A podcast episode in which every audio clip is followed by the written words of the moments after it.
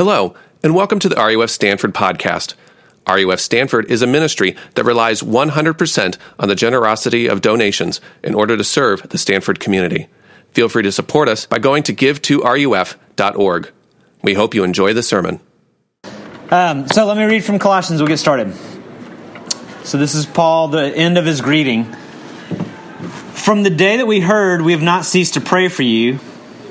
Here's what we prayed asking that you would be filled with the knowledge of his will and all spiritual wisdom and understanding, so as to walk in a manner worthy of the Lord, fully pleasing to him, bearing fruit in every good work, and increasing in the knowledge of God, being strengthened with all power according to his glorious might, for all endurance and patience with joy. Giving thanks to the Father, who has qualified you to share in the inheritance of the saints in the light. He has delivered us from the domain of darkness and transferred us to the kingdom of his beloved Son in whom we have redemption, the forgiveness of sins. The grass withers and the flowers fade, but the word of God stands forever. Let's pray. Father, as we consider your word, as we consider your will for our lives, what does it mean um, to seek your guidance? We need you to open up our hearts to learn from you. We need your Holy Spirit to work on us and to teach us. So be with us now and teach us. In your name we pray. Amen. Um, we all had this moment as a child, right? Uh, the moment where your desires and your parents' desires for you didn't line up, right? Maybe a lot of you are still in that moment, right?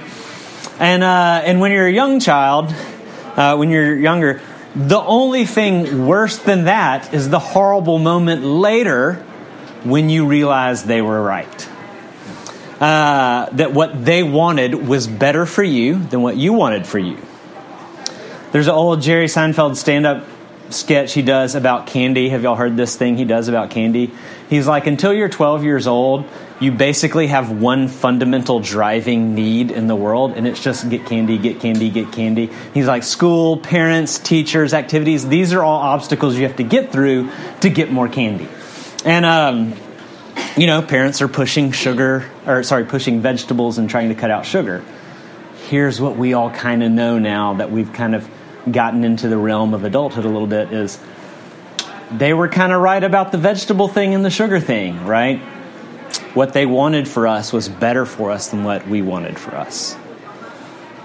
When we look at Paul's letter to the book of Colossians, his heart for them, what he wants for them, I want us to see and to be challenged that maybe the possibility that what God wants for you is something better than what you want for you. That's actually good news. It's hard to sort through, but it's good news. And the first thing that you notice in his prayer is there's no prayer for temporal things, right? Things that pass with time, things that have no eternal significance. But oftentimes, what we want for ourselves, or even what we're asking for from God, how often is our prayer mostly about temporal things? But what we have here is in Paul's heart, his prayer for the church, we see what I think are the things worth desiring. So we'll ask kind of three questions What is it God wants for us? What is His will for your life? Why is that what He wants for you? And then, how to get in on it.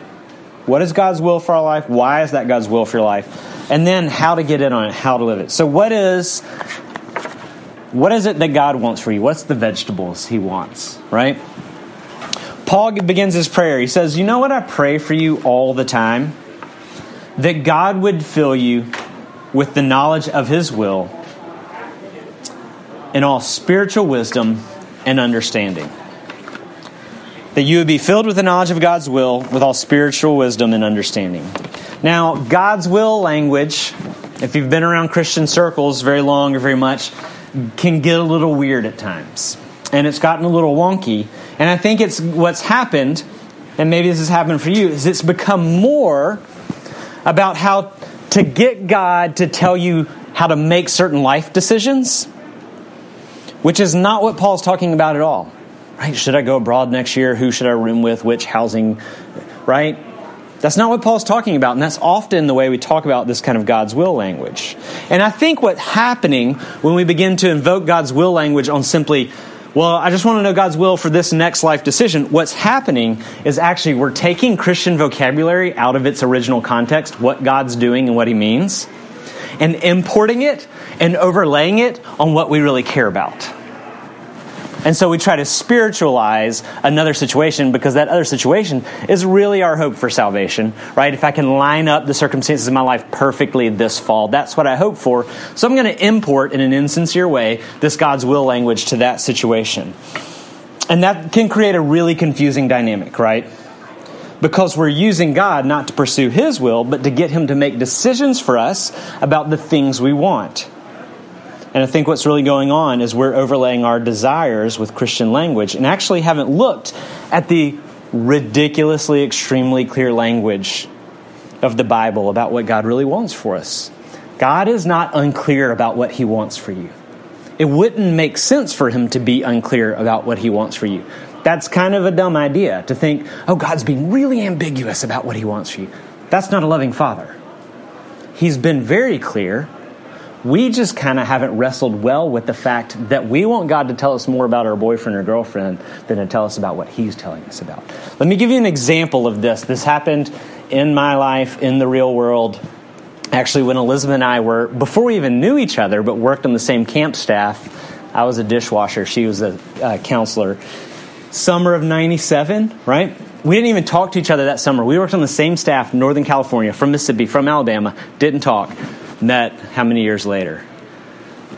Five years later, in Knoxville, Tennessee, dated, got married. It was awesome. Anyways, here's what happened that summer between our mutual friends, Frances and Craig. This is a true story. You're going to think it's not, it is. Craig worked on the ropes course. Frances worked on the ropes course. She had a crush on Craig. She's like, God, tell me if it's your will for me to date Craig. Prayed and prayed and prayed and prayed. Right? One day, Frances is going around the ropes course workers and said, Hey, I'm going to go get refreshments for anybody. What do you want? Ah, Diet Coke, Gatorade, water. Craig orders water.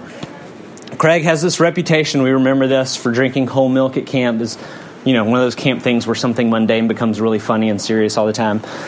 So she goes and gets drinks for everybody. Craig had ordered water. This happened she brings whole milk, right? To be flirtatious, to endear herself to him, all that kind of stuff. It's a good move. You should do these kinds of things. So I'm endorsing this behavior. this really happened. He's like, oh, wow, neat. Flirt, flirt, flirt, right? Works. this really happened. She wakes up the next morning and her devotional is in the book of Judges.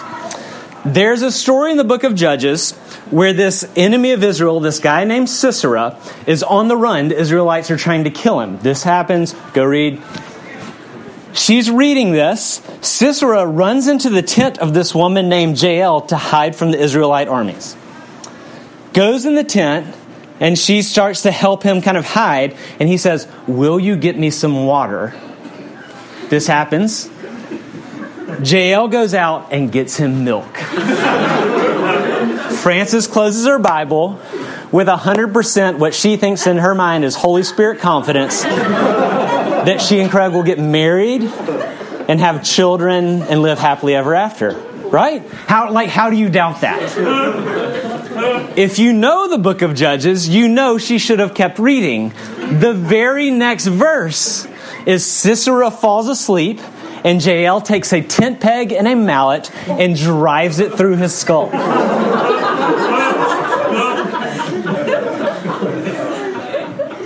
Here's what she did, which we all do. It's okay. You're safe in Jesus to wrestle with this, okay?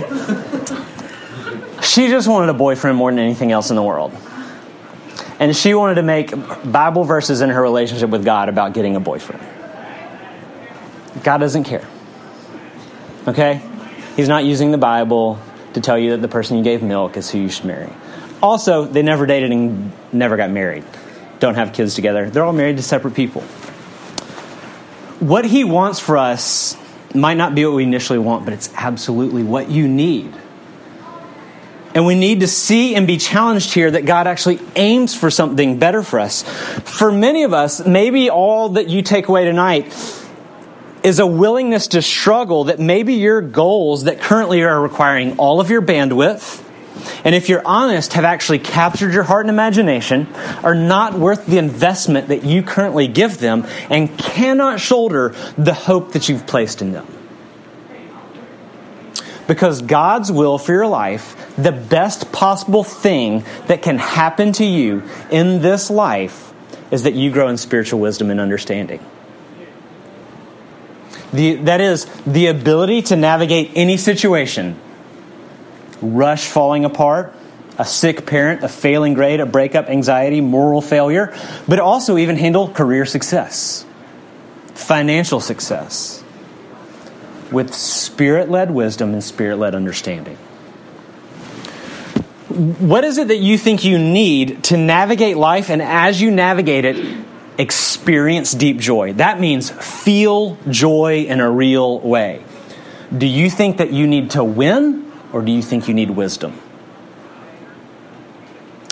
Do you think that you need to get what you want and are aiming for and working toward? Or do you think you need to develop the character to live well and kindly with what you have? What's better, for you to get the absolute ideal rooming situation this fall, or for you to become the kind of person that has the depth and the wisdom and the compassion to love the roommate you get? Which is better, to eliminate the parents you hate or to forgive the ones you have? How often are we as Christians more concerned with using God to make a decision or acquire the circumstances we want, failing to miss that He longs for something better for you, for you to become the kind of person who grows into a wisdom and an understanding that give you the strength to, neg- to navigate whatever situation you fall into tomorrow? We don't know what tomorrow holds.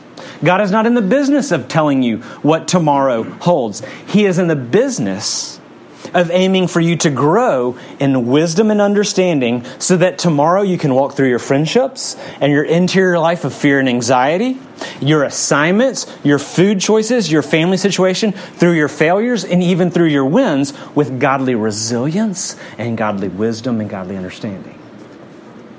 What is Holy Spirit, the, the word spiritual refers to the Holy Spirit and applies to both wisdom and understanding. What is Holy Spirit led wisdom and Holy Spirit understand, led understanding? It is the ability to more and more map every aspect of your life, all of your situations and circumstances, the ones outside of you and the ones inside of you, onto God's story of redeeming love. It's knowing the big story that you're a part of so that in the individual chapters of your life, the big ones and the small ones, you know how to think and live and move. Jesus actually explains the ministry of the Holy Spirit in several chapters in John. He explains why the Holy Spirit comes and what his ministry is to you, right? The Holy Spirit, weird stuff. It's not as weird as you think. John 14, 26, this is what Jesus says The Helper, the Holy Spirit, whom the Father will send in my name, he will teach you all things and remind you of all that I've said. The main thing the Holy Spirit does is teach you what Jesus has taught you. 1526 When the Helper comes, the Spirit of truth, who proceeds from the Father, he will bear witness about Jesus. John 16, when he comes, he will convict the world concerning sin and righteousness and judgment. Here's what that means if the Spirit's at work in your life it means you'll recognize evil in you and in the world. You'll grow in the ability to say, like, I think that's wrong. You'll grow in the ability to look at yourself and be like, I think that's wrong. You'll also grow in the ability to say, I think that's good. I think that's good. That's the Holy Spirit at work as, as your heart is tuned to see evil and to see righteousness well. Here's what else the Holy Spirit does according to Jesus He will glorify Jesus, He will take what is Jesus's and declare it to you all that the Father has is Jesus's. This is what Jesus says. Therefore, I said, He will take what is mine and declare it to you. This is what Jesus is saying about the ministry of the Holy Spirit, how He's working inside of us. Weird stuff, right? It's not as weird as you think. He's saying that the role of the Holy Spirit, that the spiritual wisdom understanding He gives this, He gives you the knowledge and belief and confirmation of Jesus' love for you. And that when you grow in that, it produces Christ like love for others, which is God's will for your life. A couple of days ago, I was talking to a friend of mine, um, and it was right before he had his last investor call. He had been turned down by several investors for his startup. He had his, re- his last meeting with an investor, and it was not looking promising. He was experiencing tremendous anxiety, actual physical tightness in his chest. And he was like, What am I supposed to do? What does God want me to do? And here's what he was asking at first is how, how can I get God to tell me how to craft my message in a way to get this investment? And I said, I don't think God cares about this investment. You've invested into this conversation, what we're all doing, your hope at eternal joy and peace. You think if you get this win, all of your wildest dreams come true and you have deep peace for your soul for the rest of your life. He's like, You're right. I said, Here's what God's will for you is, is for you to walk in that meeting and say, this guy's acceptance of me doesn't make me, and his rejection of me doesn't break me. I know who I am in Jesus. All my fears and shames and guilt have been taken away at the cross. The eternal inheritance of the sons of God is mine because I'm sealed by the blood of Jesus to God. I am loved. Now, if he knows that he's loved, how does he go in that meeting? A totally different way. Doesn't promise a win, but he goes into a totally different way. Here's one thing he can do. He can instead of operating with complete self interest actually care about the world and even the person he's talking to. Up until that moment, he's only acting in self interest. If you don't believe you're loved, you can only act in self interest. You cannot be a helpful person in the world at all unless you see ways being helpful also benefits yourself. You know you're loved. You know what happens. You can become generous, wise, calm, secure. You have the freedom to start to think about other people's well being and not always just simply in calculation to your own. He needed to know who he was in Jesus so that he could have the freedom to seek what's best and even what's loving and generous to the investor. Love has the ability to set aside and care, to set the self aside and give us the ability to care for the interests of others. You can only love if you know you're loved. Now, here's the question why is that God's will for our life? It's disappointing, right? I wanted him to tell me if I was supposed to be CS or pledge this fraternity or graduate early. But his will for your life is wisdom and understanding. Why? So that you walk in a manner worthy of him and may please him in every good work. He answers. What does that mean? What does it mean? Well, here's what it doesn't mean it doesn't mean to earn the favor of the Lord. It's not what Paul's talking about. What he's talking about is actually something that's really simple and really childlike. You've already thought too hard about this and you need to back up. It's actually simpler than you think. It is simply the joy of making someone you love happy. You know this. You've experienced this. It's, it's nothing more than this. It's look, Dad, I have four little girls. They're getting bigger now. When they're younger, they colored and draw pictures all the time. They would focus. They would do the best that they could, and they would finish, and they would run to me or run to Elizabeth and say, Look, Dad, look, Mom. They were not trying to earn our love. It was never about that. They simply wanted to delight me and delight Elizabeth because they knew we already loved them. This is the simplest aspect of love, and we don't need to overthink it. The experience of love actually finds its height of joy. You want to be happy tomorrow? Make tomorrow a look dad day. Don't, don't make tomorrow like, oh my gosh, God, please don't dislike me because I'm not doing a great job tomorrow day. That's what Stanford does to us already. We don't need any more of that, right? Make tomorrow look dad day. Try your best and say, look, dad, because he loves you and you love him. You, have seen this done in the exhaustively thoughtful date. Maybe you've done this, right? When a significant other plans this elaborate date, takes all of their resources, and does it not trying to earn the favor of the significant other, but they simply enjoy delighting the significant other. That's what Paul's talking about. The reason that we aren't happy is not because you're not succeeding. Do you know you can be happy and not be successful? The reason we aren't happy is because we haven't understood what we actually know to be true about happiness and about our humanity. Happiness is the product of love, not success. Happiness is the product of success, is the lie that's killing us. Happiness is the product of knowing God who loves you and loving God in return. How? By walking in a manner in class tomorrow, at lunch, on Friday night, welcoming outsiders, being generous, serving, resting, forgiving, so that you're excited to say, Look, Dad. What does it look like? He tells us bearing fruit, increasing in the knowledge of God, getting stronger by his power. What is fruit? Paul explains that in other letters love, joy, peace, patience, kindness, goodness, faithfulness, gentleness, self control. It's Christ shaped character. That's what fruit is. What does he mean when he says increasing in the knowledge of God? That doesn't mean simply increasing in the knowledge about God, like learning how to describe him better. It involves that and a whole lot more. If you read the Bible, you know that word know, to know someone, is a really intimate word the first time it shows up, Adam knows Eve and they have a baby. Know, to know someone, is an intimate word. That's the kind of knowledge it's talking about. To know God as a friend, it's a relational knowing, it's a deep, intimate knowing. And here's the thing the more you know someone, the more you can actually delight them. You, you actually already understand this principle. When Elizabeth and I started dating, Actually, even before we started dating, we played ultimate frisbee together all the time. Um, when we started dating, she had her birthday early on, and I thought, right, trying to be the great boyfriend, oh, I'm going to get her a great present for ultimate frisbee. I can't believe I did this. I bought her cleats for her first birthday. Yeah, that's true. Y'all getting true stories tonight. You do every night, but first birthday, I bought her cleats. Here's the deal I wanted to please her, the intent was there. I didn't know her, so the impact was not there. As I got to know her, I found out what she's like, so I know the things to do to please and delight her. She wants quality time, not cleats. For the record, I want shoes. Okay? So I was kind of imposing my own love language on Elizabeth. Hers is quality time, mine's not gifts, it's actually very specific, it's just shoes the more you know someone, the more you can delight them.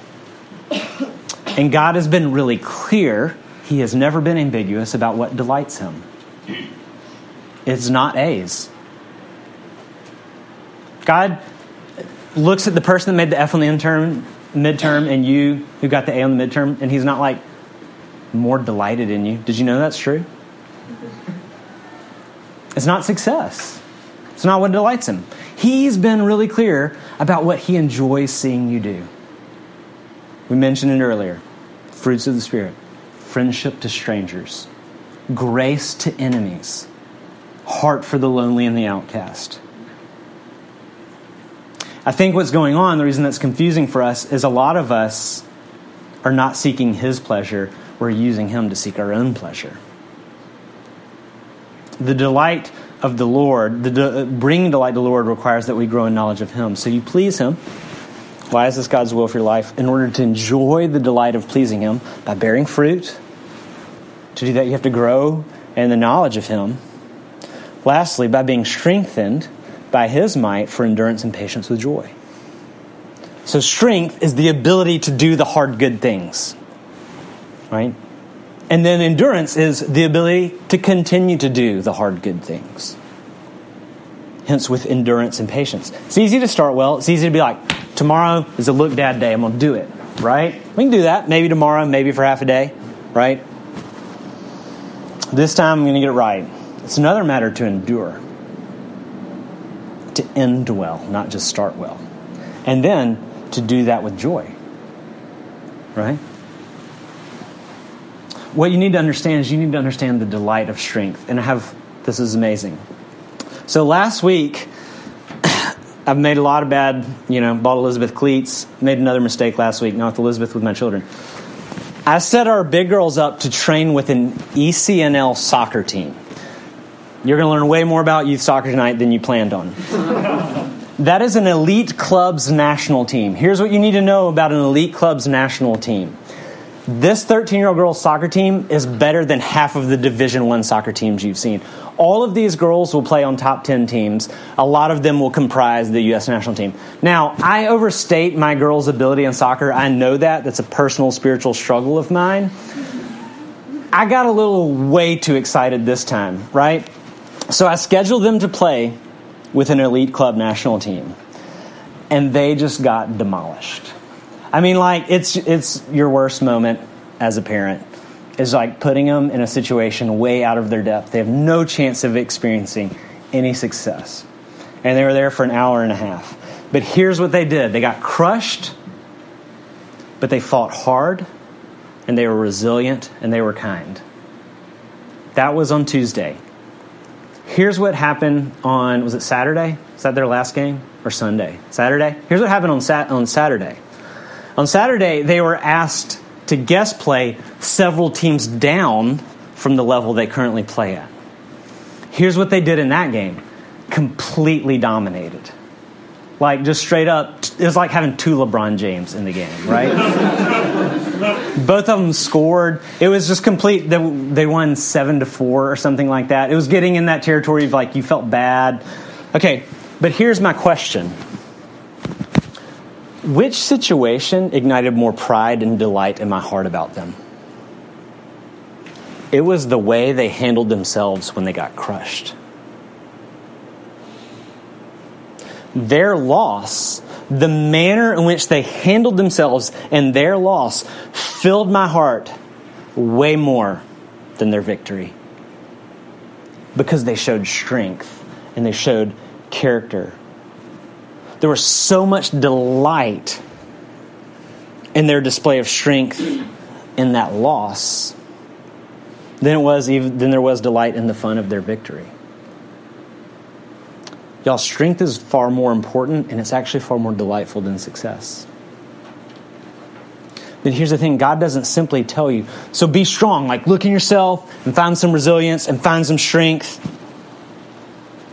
It's a strength that's derived from His strength strengthened according to his might. It's the strength that comes from knowing you're irrevocably loved by the strong one.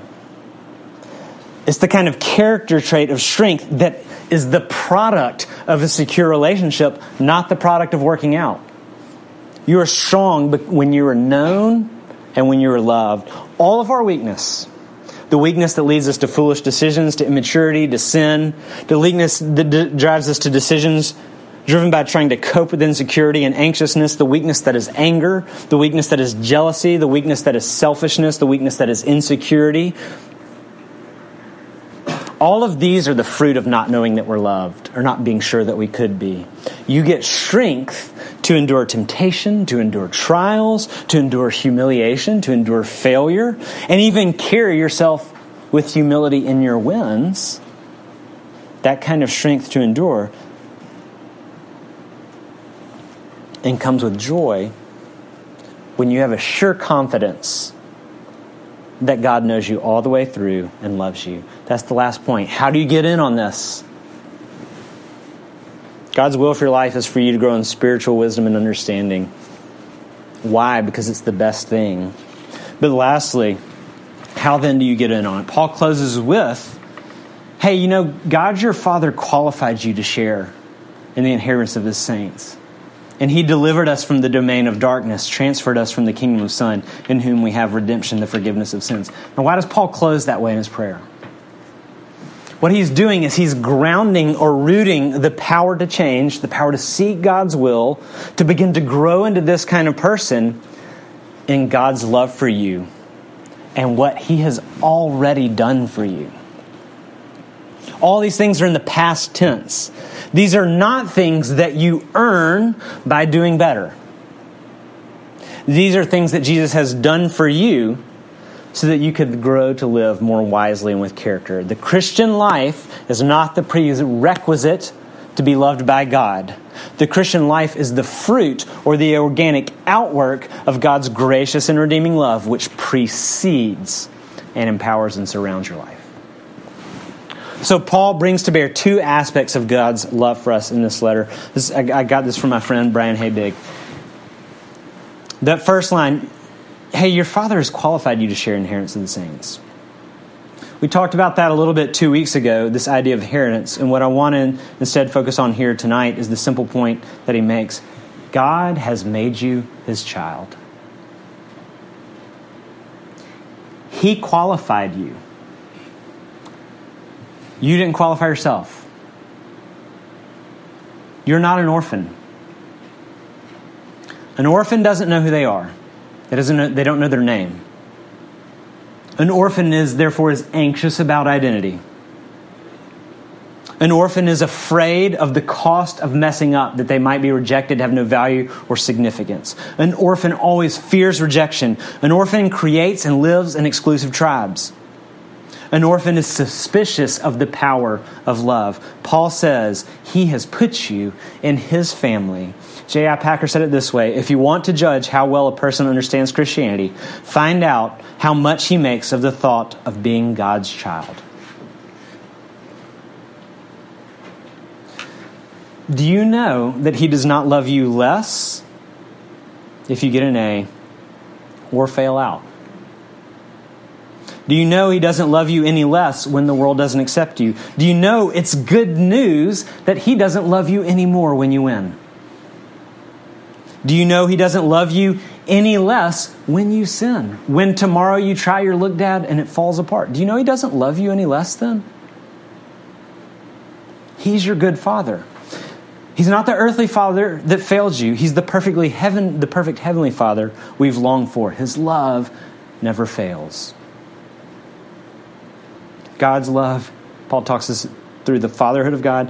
And then the second thing he says this And remember, he delivered us from the domain of darkness and transferred us to the kingdom of his beloved Son, in whom we have redemption, the forgiveness of sins. How did all of us show up in the world, religious or not, Christian or not? We all showed up in the world. I mean, like, came into being human the exact same way.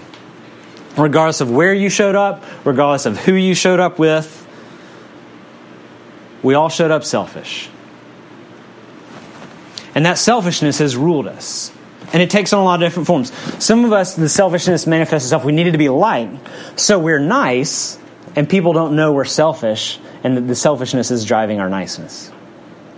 Right? Many of us, a lot of times, our selfishness, the way it rules us, shows up in some nasty, harsh things. Right? We're ruled by it. That's called the kingdom of darkness in the Bible. That's what it's referring to.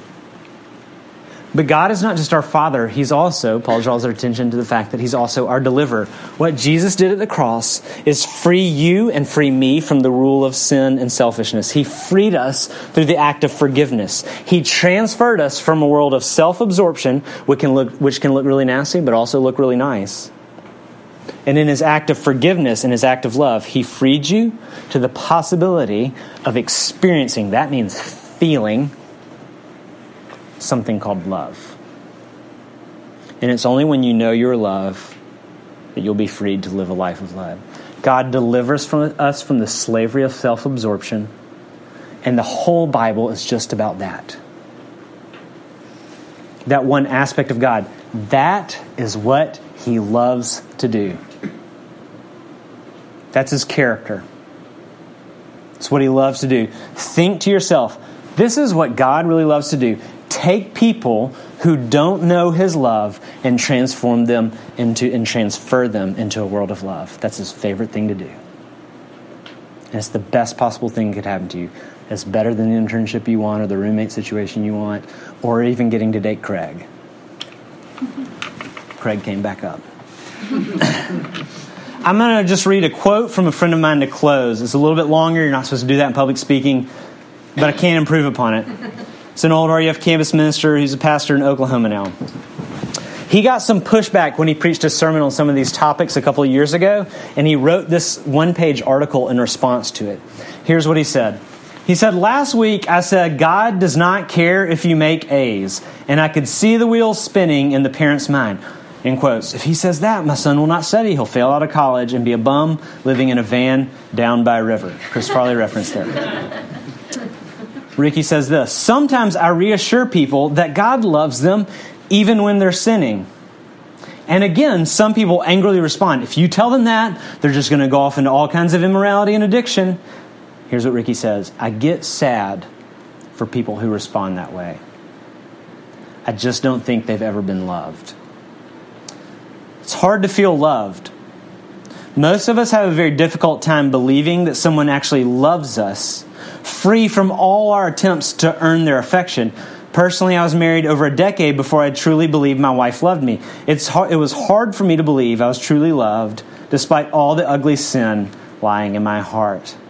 And when I finally believed she loved me, that didn't make me want to go out and sleep with other women.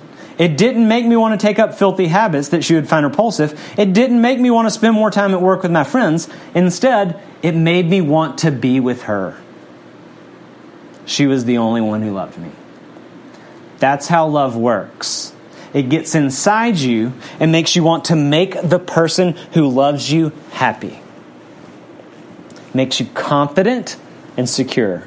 It makes you want to be with the one who loves you.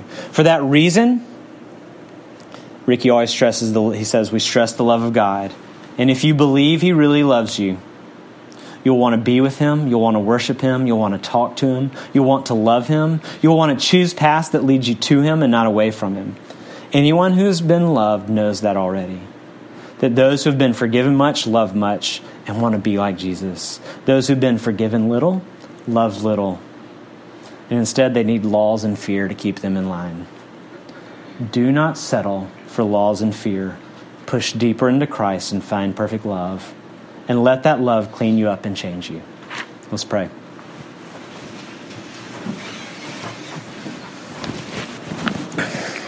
Jesus, thank you for your word. Thank you for your servant Paul. And I pray as we consider these things, think about our day tomorrow, all that we have before us. I pray that we begin to see that you long for something for us that's so much richer than what we are already desiring. That you would set our hearts on these good things, our imaginations on what it means to live with wisdom and understanding. In your name we pray. Amen.